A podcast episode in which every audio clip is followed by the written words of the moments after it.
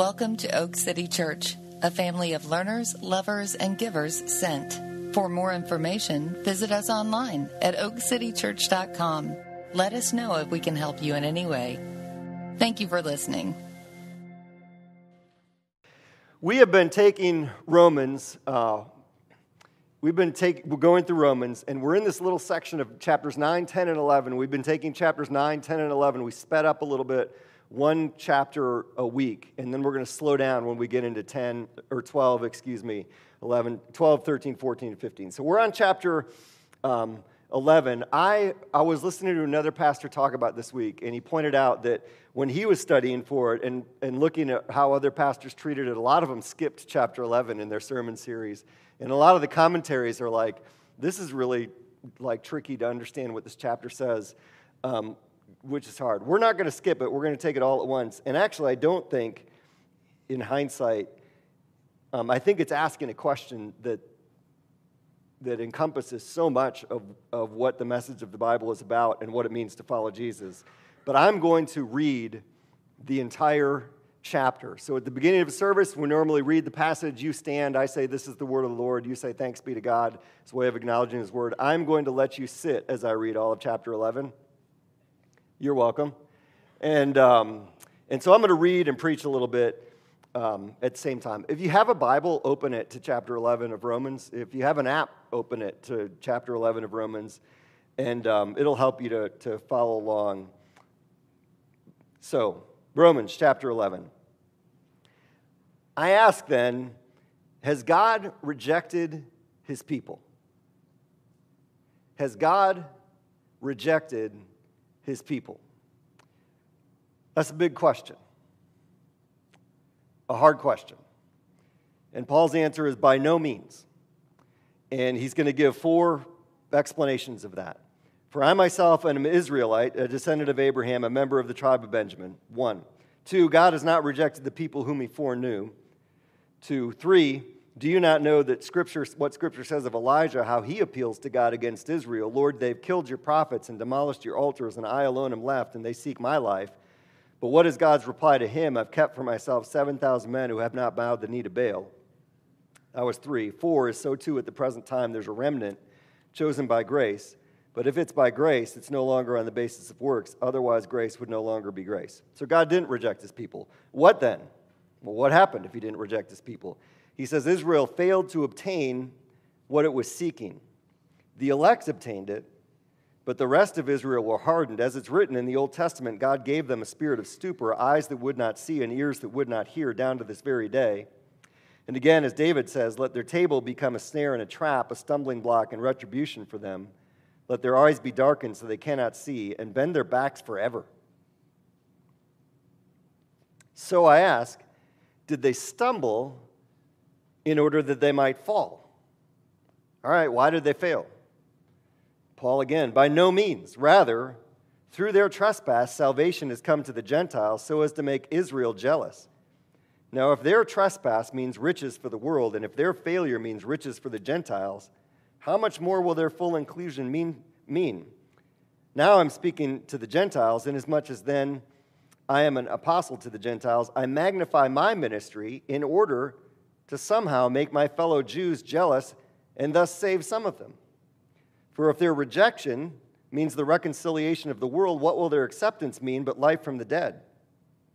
If the dough offered as firstfruits is holy, so is the whole lump, and if the root is holy, so are the branches. But if some of the branches were broken off, and you, though a wild olive shoot, were grafted in among others, and now share in the nourishing root of the olive tree, don't be arrogant towards the branches. If you are, remember it's not you who support the root, but the root that supports you. Well, then you'll say, branches were broken off that I might be grafted in. Well, that's true. They were broken off because of their unbelief, but you stand fast through faith and don't become proud, but fear. For if God didn't spare the natural branches, neither will he spare you. Note then the kindness and the severity of God. Severity towards those who have fallen, but God's kindness to you, provided you continue in his kindness. Otherwise, you too will be cut off. And even they, if they don't continue in their unbelief, will be grafted in. for God has the power to graft them in again. For if you were cut off from what is by nature a wild olive tree and grafted contrary to nature into a cultivated olive tree, how much more will these, the natural branches, be grafted back into their own olive tree? I think Paul's giving them the business just a little bit. Lest you be wise in your own sight, I don't want you to be unaware of this mystery, brothers. A partial hardening has come upon Israel until the fullness of the Gentiles has come in. And in this way, all Israel will be saved. As it's written, the deliverer will come from Zion. He will banish ungodliness from Jacob. And this will be my covenant with them when I take away their sins. As regards to the gospel, they're enemies for your sake. But as regards election, they're beloved for the sake of their forefathers. For the gifts and the calling of God are irrevocable. For just as you at one time were at one time disobedient to God, but now have received mercy because of their disobedience, so they too have now been disobedient in order that by the mercy shown to you they may also receive mercy. For God has consigned all to disobedience that he may have mercy on all. Oh, the depth of the riches and the wisdom and the knowledge of God. How unsearchable are his judgments and how inscrutable his ways. For who has known the mind of the Lord, or who has been his counselor?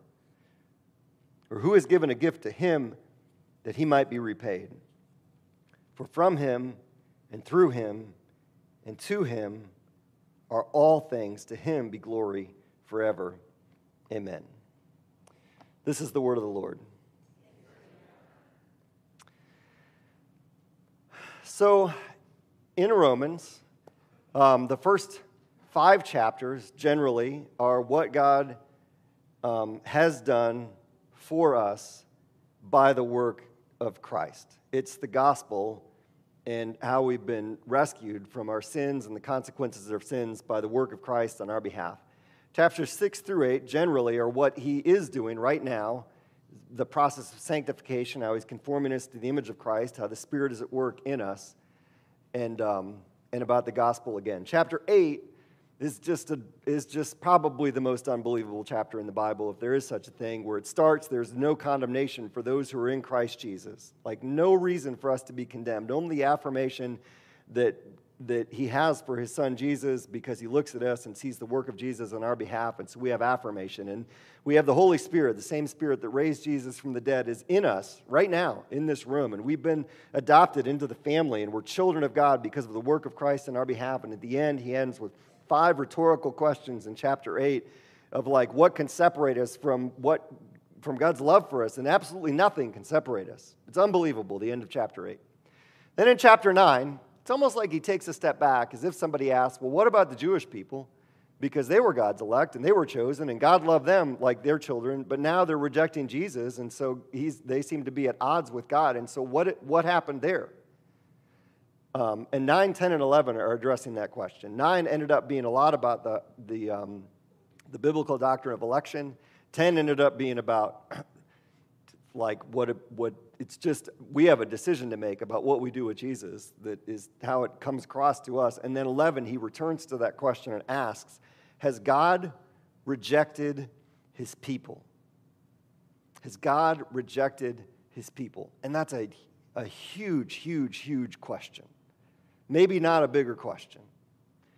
So god has made a covenant with the people of Israel, and it happens back in Genesis. So, just a little Bible stuff here.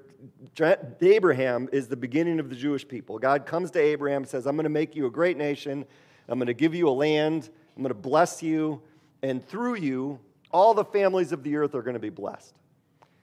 And um, Israel's problem in a lot of ways is that they forgot that all the families of the earth were going to be blessed. They remembered that they were going to be blessed and just thought maybe it stopped there. But that's the plan. And, uh, and so, but it takes Abraham 25 years even to have a kid, to have the family get started. And so there are times where Abraham's like, God, what are you doing? You know, and in Genesis chapter 15 is one of those moments, and God comes to him and makes a covenant with him. Um, how do we make covenants today? What do you need to make a covenant? Need a lawyer. How many lawyers we got in here? We're not going to crack on lawyers today. We got some lawyers. You need a lawyer.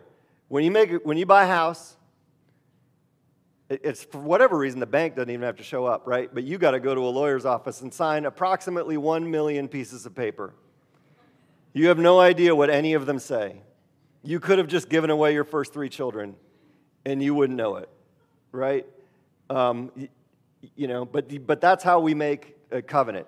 In their day, what they did is they would, they would take animals, and this is a known thing in in the Near East. Like they would take animals, cut them in half, and walk through them. So it'd be like going to a lawyer's office, but they got a petting zoo in the back. So we need a goat and a chicken and a cow. Cut them up. And then you and a representative of the bank hold hands and walk between these cut up animals, like in their blood, as if to say, if I don't uphold my end of the bargain, or you don't uphold your end of the bargain, may we be like these animals. That's how they made a covenant. And so God comes to Abraham and says, Cut up the animals. And Abraham's like, Okay, I know what this is. Cuts up the animals. But God pulls a fast one on him. And before Abraham could walk through with God, he puts Abraham to sleep or in some sort of a trance. And so Abraham sees the smoking fire pot, which represents God walking through these animals, which is to say, God is saying, if I break my part of the covenant, may I be like these animals. But if you break your part of the covenant, may I be like these animals. This is an unbelievable thing and ultimately points to Jesus because we don't uphold our part of the bargain, but God takes the hit on the cross with Jesus. It's unbelievable. Genesis chapter 15. Paul is asking, did God keep up his part of the bargain? Um, I, got, I almost showed a movie clip. I haven't done that in like 10 years, but how many of you remember the movie Armageddon? How many of you have never seen the movie Armageddon? Because it's old. I don't watch many movies, so I don't have good movie clips. And I thought about this one because there's a scene at the end where Bruce Willis says goodbye to Liv Tyler. You know what I'm talking about? And my wife and I were dating at the time, and she cried. And I made fun of her for years about that. She's not here this morning, but I told her I was going to make fun of her again. But, but it gets me a little bit too. The scene right before that, the premise of Armageddon is that an asteroid is going to hit the planet. And so they send up Bruce Willis and his mining crew to the asteroid and land them on it, and they're going to drill down and put a nuclear bomb in the asteroid, blow it apart, and it's going to miss the Earth. And so they get up there and they have some problem with the mining gear. I don't remember. And so somebody's got to stay on the asteroid and drill it down and put the nuclear bomb there and set it off themselves. And the other guys are going to go back to the planet. And it's Bruce Willis and Ben Affleck, who's in love with Bruce Willis's daughter, who's Liv Tyler. And Ben Affleck is going to be the one that does it. And so they go down in this little space elevator thing. And at the last second, Bruce Willis is they're saying goodbye, and Ben's like, Tell your daughter I love her. And then, and then Bruce Willis takes his air tank off, shoves him back in the elevator, pounds the thing, and says, I got this. Your job is to love her now. And Studley thing, you know, and, and then they take off, and Bruce Willis is left on the asteroid. Paul is asking, what if Bruce Willis like lit up a cigarette and said, Suckers, now we're all going down, and the asteroid hit the planet and we're all dead? Like, that's not a good movie, right? And this happens in so many movies where what happens is one person sacrifices himself on behalf of everybody, which is the gospel, and it's all over the place because it's in us. And, and, Paul is asking Did God hold up his end of the bargain? Did he come through? Will he come through for his people?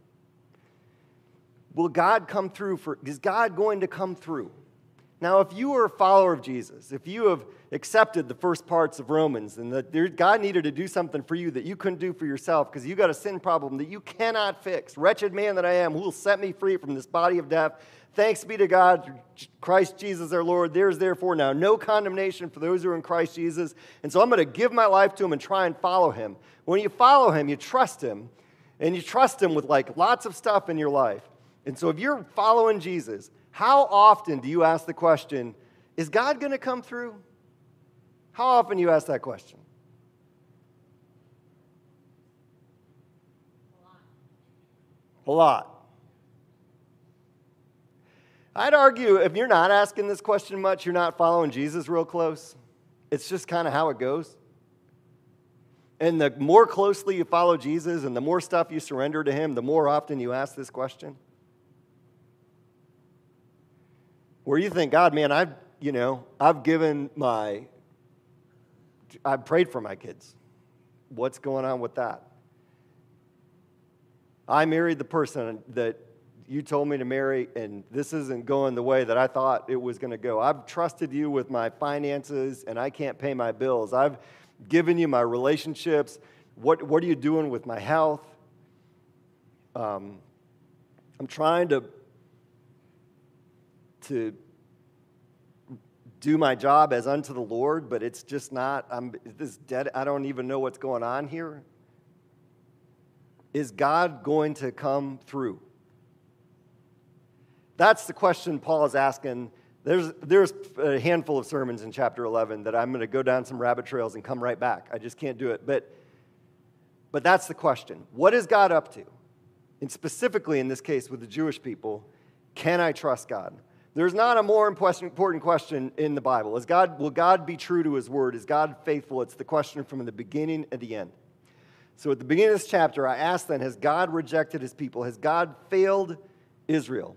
And here's, here's the first point I'm going to make. I'm going to make three points today. The first one I'm going to make is don't avoid hard questions. And that's as hard a question as you're going to find. Is God trustworthy? I think sometimes we feel like we can't ask those, ask those questions in church. Like, this isn't, is God trustworthy? Can I ask that question in church? But apparently you can because Paul put it right here in the Bible. Like, I feel like I may have lost a few years of my spiritual life when I was in college um, because I didn't think I had a place and a people to deal with my hard questions. And I probably did, but for whatever reason, I didn't think that I did. And so I let those questions get the best of me instead of coming right at them. Um, I remember a pastor in Atlanta named Andy Stanley, listening to him years ago, say, he said to his congregation, If you think you've got questions, I've got bigger questions because I've thought about this stuff more and I've studied it more and I've got more like resting on it. Like, this is, you know, this work is how I provide for my family and my ego is tied up in this thing in some ways. And so I've got bigger questions. And he ended up saying, he ended up saying this don't let the unexplainable get in the way of the undeniable.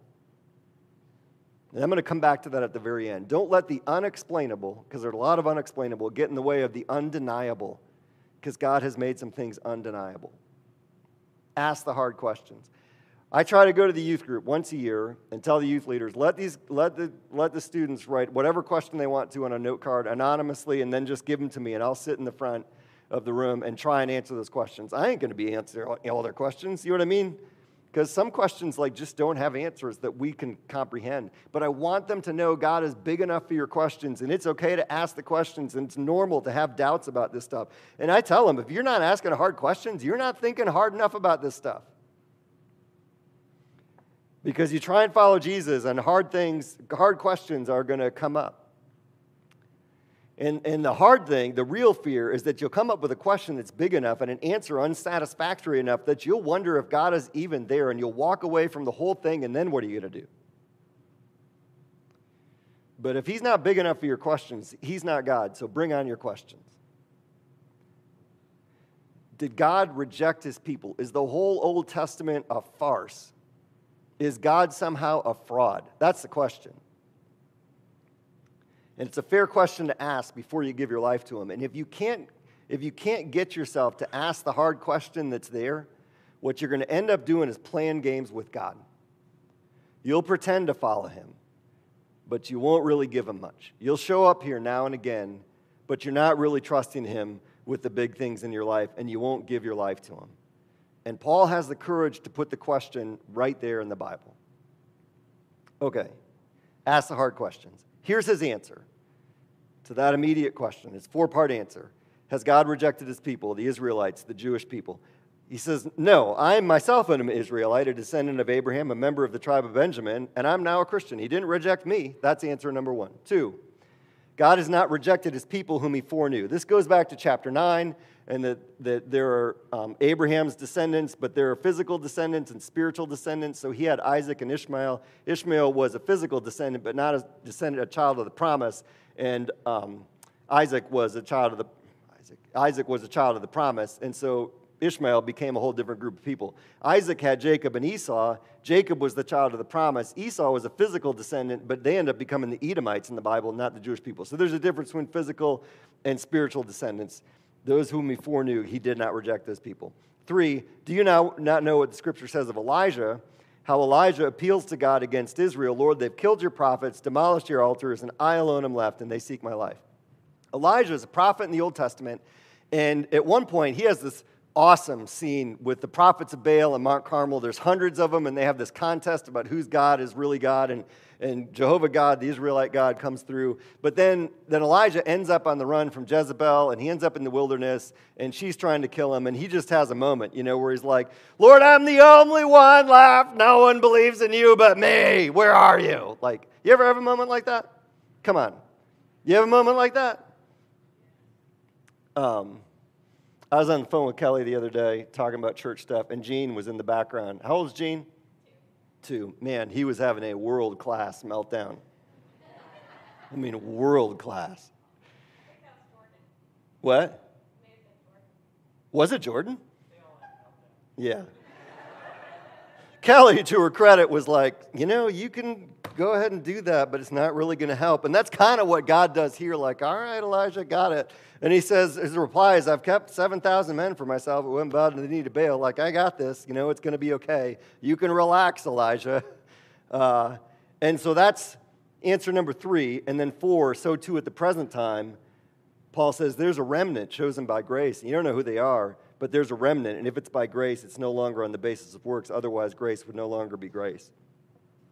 And so, has God rejected his people? I kind of think that we can get, we kind of are this way as the church in America. Like, what is going on? Like, what is God doing? Is God even there? Because the church, by any measure, is in some decline. And, and things are crazy right now in our culture. Like, like crazy. And I think what's happening is the culture is eating from the fruit of the tree of the knowledge of good and evil, going back to Genesis, and we're finding out that that's not really a good idea, but some lessons you got to learn on your own, and that's just what's going on. But it hasn't happened in the same way over the last 200 and whatever years, 50 years. And so the church is like, what, you know, what is going on? Like, God, where are you? But God knows what He's doing. And like, there is a pendulum swinging, but it's going to swing back. Like the Bud Light thing that happened this summer is the culture kind of saying, okay, enough is enough already. I read an article the other day that said in Britain the gender war is over. It was in the Atlantic or I didn't see the article, I, I listened to someone talk about it, where even the far left political party in Britain has withdrawn their full support from gender ideology because they realize it's doing harm to kids. Like it's going to come, truth is truth. And I think God, in some ways, is saying, like, stand your ground, but relax a little bit. And he, the church is exploding around the world. Like, it might be having troubles here in the United States. I read the other day that 50,000 out of 700,000 mosques in Iran have closed in the last few years. Almost 10% of their mosques. And the people, I've heard this for years because there was an Islamic revolution 40 something years ago, and that's, they realized that's now failing them. And so the church in Iran is growing like crazy. That's mind blowing. The church in China 40 or 50 years ago was a million people. Now, by most estimates, it's over 100 million people. And it's illegal to be an Orthodox Christian in China. Like the churches, the state sponsored churches are like, like World War II in Germany before, before the war, like the Nazi sanctioned churches. It's kind of what China has with their state sponsored churches. But the underground church is the church that is just exploding. The church is exploding in Africa. God knows what he's doing. And, and that's what Paul is saying here. Hey, God's, there's a remnant. God's at work. You might not see it. It's okay. Those are Paul's answers to the question. Now, did Paul give good answers to the questions? I mean, I'm still a little confused. like, they're good answers, but I can't say. That it still kind of looks like God rejected Israel. I don't know what happened there, what the promise was, how they misunderstood it. I don't understand what's going on. And so here would be the second thing I'd see be ready for answers that are more complicated than you want them to be. Ask hard questions, be ready for answers that are more complicated than you want them to be. Can I get an amen to that? I said this a few weeks ago. I say this maybe frequently. We've got two and a half pounds of gray matter between our ears, about the size of a Big Mac, with which to understand a God who has created trillions of galaxies. If you and God play chess, who's going to win? I'm putting my money on him every single time. I think he could even beat AI at chess.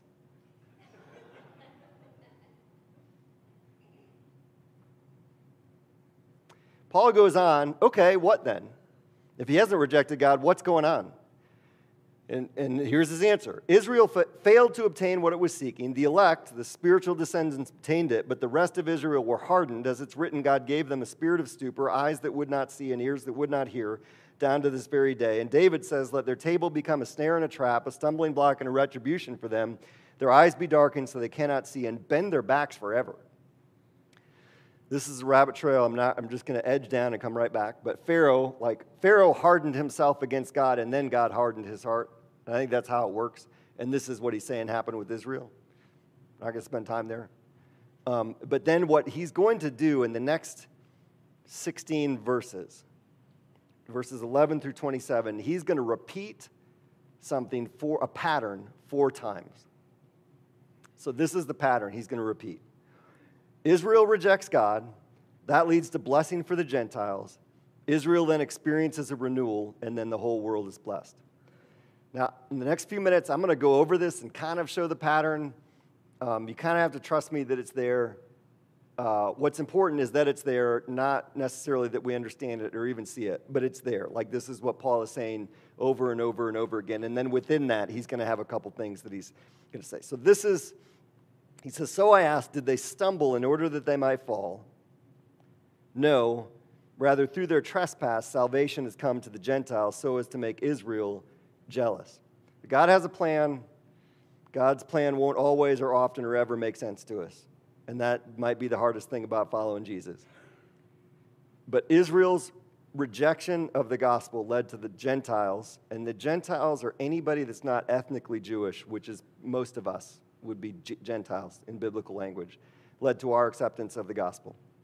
The church started in Jerusalem after Jesus rises from the dead, day of Pentecost, Peter preaches, thousands of people come to faith in Jesus. They're mostly Jewish because it's mostly Jewish people that are in Jerusalem. Um, and that makes sense because when God called Abraham, he said, Hey, I'm going to work with you for like 1,500 years so that your family and your people understand who I am. They understand their need for Jesus. They have an expectation of the Messiah. And then through that, I'm going to let the Messiah and the blessing of the Messiah go to the entire world. That's God's plan. And so it makes, start, it makes sense that it starts with the Jewish people. But Jesus said at the end, Go therefore and make disciples of, of not just the rest of the Jewish people, but all the nations. And that's like similar language to when he says to Abraham, Through you, all the families of the earth will be blessed. Go and make disciples of all the nations. He told his disciples, You're going to be my witnesses in Jerusalem, city, Judea and Samaria region, and then to the ends of the earth. But when the church started, they got really cozy in Jerusalem. Um, for about eight chapters of the book of Acts. Uh, it's primarily Jewish people because that's what's in Jerusalem. They devoted themselves to the apostles' teaching and to the fellowship and the breaking of bread and the prayers. They, uh, they met day by day in their houses and week by week in the temple courts. Um, they had all things in common. They shared all their stuff. And they sang kumbaya every night around a campfire. That's what it says. Uh, and then and then Saul, who is Paul before he becomes Christian, was a Jewish guy that starts killing Christians. And they kill Stephen, who's one of the disciples, one of the early Christians. And it says Saul approved of his execution. And there arose on that day a great persecution against the church in Jerusalem, and they were all scattered throughout the regions of Judea and Samaria. Where Jesus tell them to go? Jerusalem. When he said, then Judea and Samaria, and then the ends of the earth. But they stayed in Jerusalem. And what did it take? for them to get out of Jerusalem and go to Judea or Samaria, but for the Israelites to reject the Messiah and boot them out of Jerusalem. That's what it took, uh, except the apostles. And then down a few lines now, those who were scattered went about preaching the word. Israel's rejection of the gospel led to the Gentiles' acceptance of the gospel. And that's the pattern in all the cities in the early churches um, that are founded in the book of Acts. Now, did God have to do it that way? I don't know. Um, but it looks like if all the Jewish people had just accepted Jesus in Jerusalem, they'd still be singing Kumbaya by a campfire, and we never would have heard about Jesus because they would have just stayed there. And so there's some of them rejected Jesus, and because of that, the gospel went to the ends of the earth. Israel rejects God. This leads to blessing for the Gentiles. And then the pattern Israel experiences renewal, and the whole world is blessed. I can see the first two steps, I don't know about the next two steps. And it's been 2,000 years but this is what he says over and over again is going to be the pattern. Now, if their trespass, so just hang on for the next few minutes, okay? If their trespass means riches for the world and their failure means riches for the Gentiles, how much more will their full inclusion mean? That's the pattern run its course one time. It's got four times. Second, I'm speaking to you Gentiles, inasmuch as when I'm an apostle to the Gentiles, I magnify my ministry to the Gentiles in order to somehow make my fellow Jews jealous and save some of them. That'll be step three in the pattern. For if their rejection means the reconciliation of the world, what will their acceptance mean but life from the dead? Here's the third run through the pattern. If the dough offered as first fruits is holy, so is the whole lump. And if the root is holy, so are the branches. This is where he's given them the business, and he's going to stick with this analogy of an olive tree for a few minutes. And olive trees are super common over there. But if some of the branches were broken off, so it's a Jewish olive tree, and some of the branches, Jewish people, the Israelites, reject them, they're broken off. And you, although a wild olive shoot, were grafted in, and that's us Gentiles. And this is, you can legit do this. You can break a branch off of a tree and put it where another branch was broken off of another tree, tie them together, and they grow together. Learn something new every day. That's it. And, uh, and they can do that, and that's what he's saying has happened. And now share in the nourishing root of the olive tree. Don't be arrogant towards the branches. He's saying, You were grafted in, and you're looking at those branches on the ground and saying, Ha! And he's saying, that, Don't do that. Um, and he gets into a warning here that I'm not going to spend a lot of time on, but it's a whole sermon on its own. And he's got some Jewish and Gentile people in this church, and he's managing some tension, but the Gentiles are starting to think, look at us, we're so great. And Paul's going to say that's what got Israel in trouble in the first place. And if you're not careful, you're going to end up in the exact same place that they were where they thought this is only about them, and it's not a blessing that's supposed to flow through them to everybody else, um, and they get passive. And so, this is my third point. Once you start thinking you've got God figured out, get a little nervous because you've probably just gotten lazy and stopped trusting Him um, in ways that He wants to. Um, and we end up starting to think, God loves me more than He loves them whenever you start to think that, you got it wrong. And I think, I think you can make a really strong argument that that's happened in the United States with the church over hundreds of years. And that's part of the reason that we're in the problem that we're in because we started thinking we're God's favorite. And it's just not how it works. So, if you are, remember it's not you who support the root, but the root that supports you. Then you'll say, Branches were broken off that I might be grafted in. Well, that's true. They were broken off because of their unbelief. But you stand fast through faith, so don't become proud, but fear. Um, and I just, you got to love this, I think. For if God didn't spare the natural branches, He's not going to spare you either. Note then the kindness and severity of God's severity towards those who are fallen, but God's kindness to you provided you continue in His kindness. There's a whole other sermon here about eternal security that I'm not going to give you today. And he closes this argument. Otherwise, you too will be cut off, and even they, if they do not continue in their unbelief. Let me just say a word about that sermon. It would go to the book of James, where James says, You show me your faith, and I'll show you my works, because faith without works is dead. And true saving faith is going to have some works. And that's what Paul is, in essence, is saying here. Otherwise, you too will be cut off, and even they, if they do not continue in their unbelief, will be grafted in. For God has the power to graft them in again for if you were cut off from what is by nature a wild olive tree and grafted contrary to nature into a cultivated olive tree, how much more will these, the natural branches, be grafted into their own olive tree? In the pattern of Israel rejects God, Gentiles accept God, Israel has a renewal, and the whole world be blessed. That's number three. He's suggesting that Israel will have a renewal. Um, and then, he, and then he repeats the argument the last time Lest you be wise in your own sight, I don't want you to be unaware of this mystery, brothers. A partial hardening has come upon Israel until the fullness of the Gentiles has come in. In this way, all Israel will be saved, as it's written, the deliverer will come from Zion. He'll banish all ungodliness from Jacob. This will be my covenant with them when I take away their sins. Again, I don't, I'm not sure what that, I'm, we, I'm not sure what that means. You know, expect answers that are going to be more complicated than you want to have. Um, as regards the gospel, then they are enemies for your sake, but as regards election, they're beloved for the sake of their forefathers, for the gifts and calling of God are irrevocable. just as you at one time were disobedient to God, but now have received mercy because of their disobedience. So they too have been disobedient in order that by the mercy of God, mercy shown to you, they also might receive mercy. For God has consigned all to disobedience that he may have er, mercy on all. Okay, we reset the whole thing. Has God rejected Israel? Can I trust God? Is God going to come through? Don't be afraid to ask that hard question or whatever hard question you have. Be ready for answers that are more complicated than you want them to be. And once you start to think you've got it all figured out, get a little bit nervous. And then Paul gets to the end of this and breaks out like in song almost. Oh, the depth of the riches and the wisdom and the knowledge of God. How unsearchable are the judgments of God, and how inscrutable are the ways of God.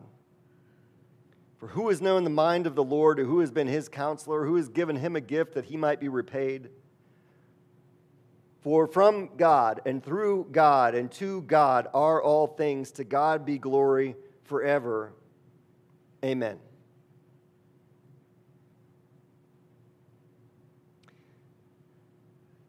again, I'm going to be honest.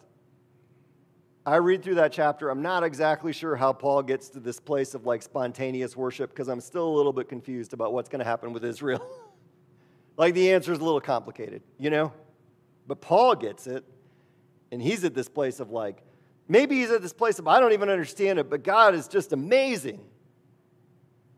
He's just amazing. And man, well, then you start just looking around, and so many different places in the Bible. Joseph, you know, one of Jacob's sons gets sold into slavery by, they try and kill him first, and then one of them sells him into slavery, and then he gets falsely accused of sexual abuse and thrown in jail, then he gets forgotten about in jail, and then he becomes the prime minister of Egypt. And then he saves his family from a famine. And that takes a long time. And at the end, he's like, You meant it for evil, but God meant it for good. You know? That's an amazing story.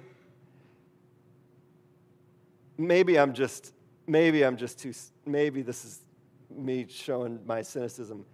If I'm Joseph, I might be like, hey, God, I know it was famine, save the family. Did you ever think about just sending some rain?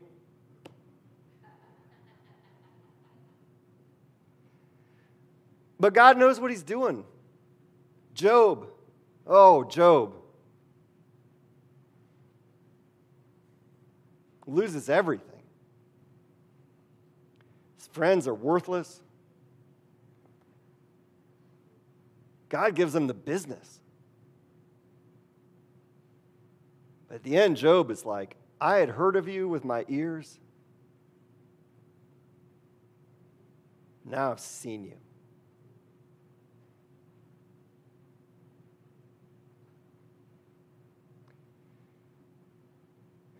I think that's probably worth a lot to take that step with God. And maybe that's the only way to take that step with God is the hard things that you have to trust Him in and the answers that you don't understand. And getting lazy is like begging out of that and not trusting Him with anything and just showing up every once in a while, but not really trusting Him. Moses, 40 years in the desert to go back and rescue his people who screwed up, so he spends 40 more years in the desert.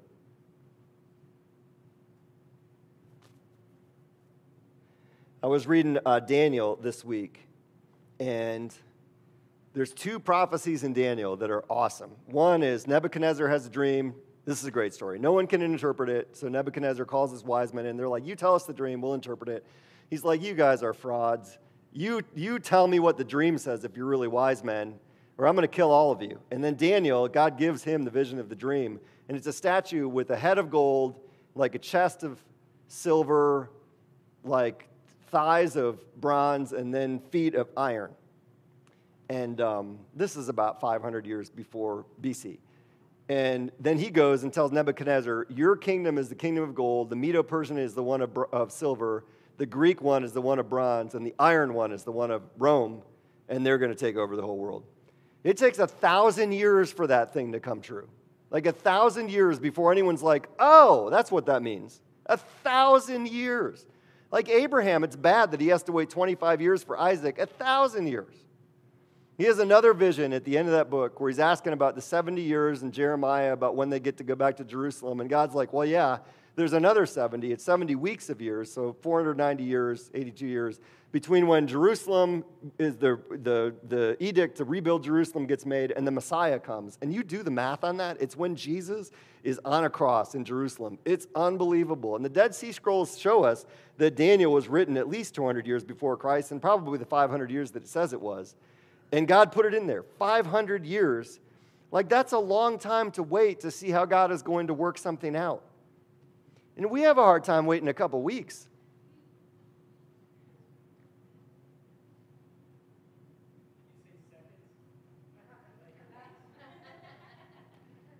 Yes, fair enough.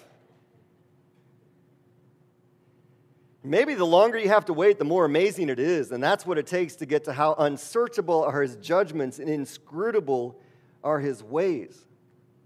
And I don't know where you are in your life, but I know if you're following Jesus, I can guarantee there's some part of your life you need to hear about that in. Amen? The book is so simple in in some ways. Genesis 3.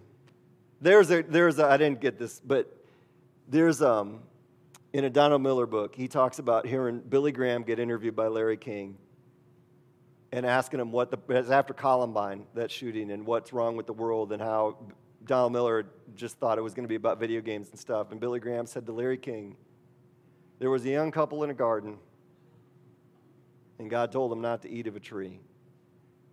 And Donald Miller says, I knew he was right. She looks at the fruit and saw the tree was good for food. It's fruit. It's good for you. It's delight to the eyes. It's pretty. tree was desired to make one wise. And she thought, I don't know what God has against this tree. Maybe I got the wrong tree. Maybe it's a different tree. Maybe God just doesn't want me to have good things. Maybe God doesn't know what he's talking about. And she took of its fruit and ate and gave some to her husband who was with her, and he ate. I just think we get in situations where, like, I don't know, this seems like this makes total sense, and I'm not sure if I can trust God with it. Maybe he got it wrong, or maybe he forgot that I'm here, or maybe he's not really there. Or maybe he's doing something unbelievable that's going to take days or weeks or months or years or decades or centuries to work out before I understand what he's doing and why. And Paul's saying, you can trust him and you can do what he's asking you to do because his judgments are unsearchable and his ways are inscrutable. And from him and through him and to him are all things. And to go back to that line from Andy Stanley don't let the unexplainable get in the way of the undeniable. And so we're going to take communion this morning. If you're new, we'll have a couple people up here with the bread and the cup. And um, if you have received what Christ has done for you and um, the salvation that he's offered you, we invite you to come up and remember what he's done for you, that his body was broken for you and his blood was shed for you. And this is the undeniable. It's the undeniable. He rose from the dead. And Paul said, if he, if he hasn't risen from the dead, my preaching is in vain, and so is your faith. Like it's the undeniable that God loves us. And whatever questions we have about him, we can't question his love or his power or his deliverance or his salvation because he sent his only son to come to live among us, to die on a cross, to rise from the dead to be right in the middle of the story, to hang our hats on, undeniable, because he knows there's going to be a lot of things that are unexplainable. And I might add, don't let the undeniable make you think there won't be things that are unexplainable, because there's going to be things that are unexplainable.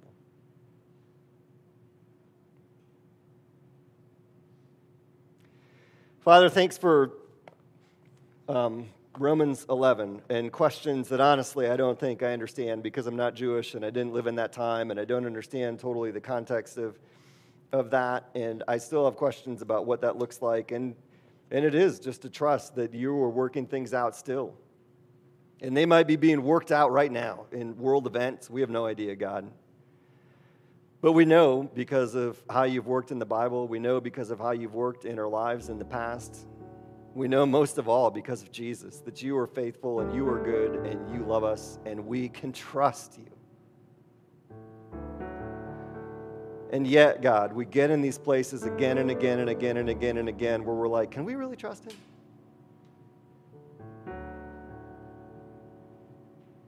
And so I pray today, for today, for right now, for whatever it is that's on our hearts and minds, whatever your Spirit is speaking to us about, that our answer today would be yes. We entrust you, and we're going to trust you. And whatever decision that affects, whatever relationship it affects, whatever it is, Lord, that we would step towards you in that trust. God, thank you so, that, so much that you are a good God. Thank you that you are a big God that we can't understand. And thank you that you loved us and called us by your name and adopted us into your family and gave us the same spirit that raised Jesus from the dead. And promised us that nothing can separate us from your love. We pray this in Jesus' name. Amen.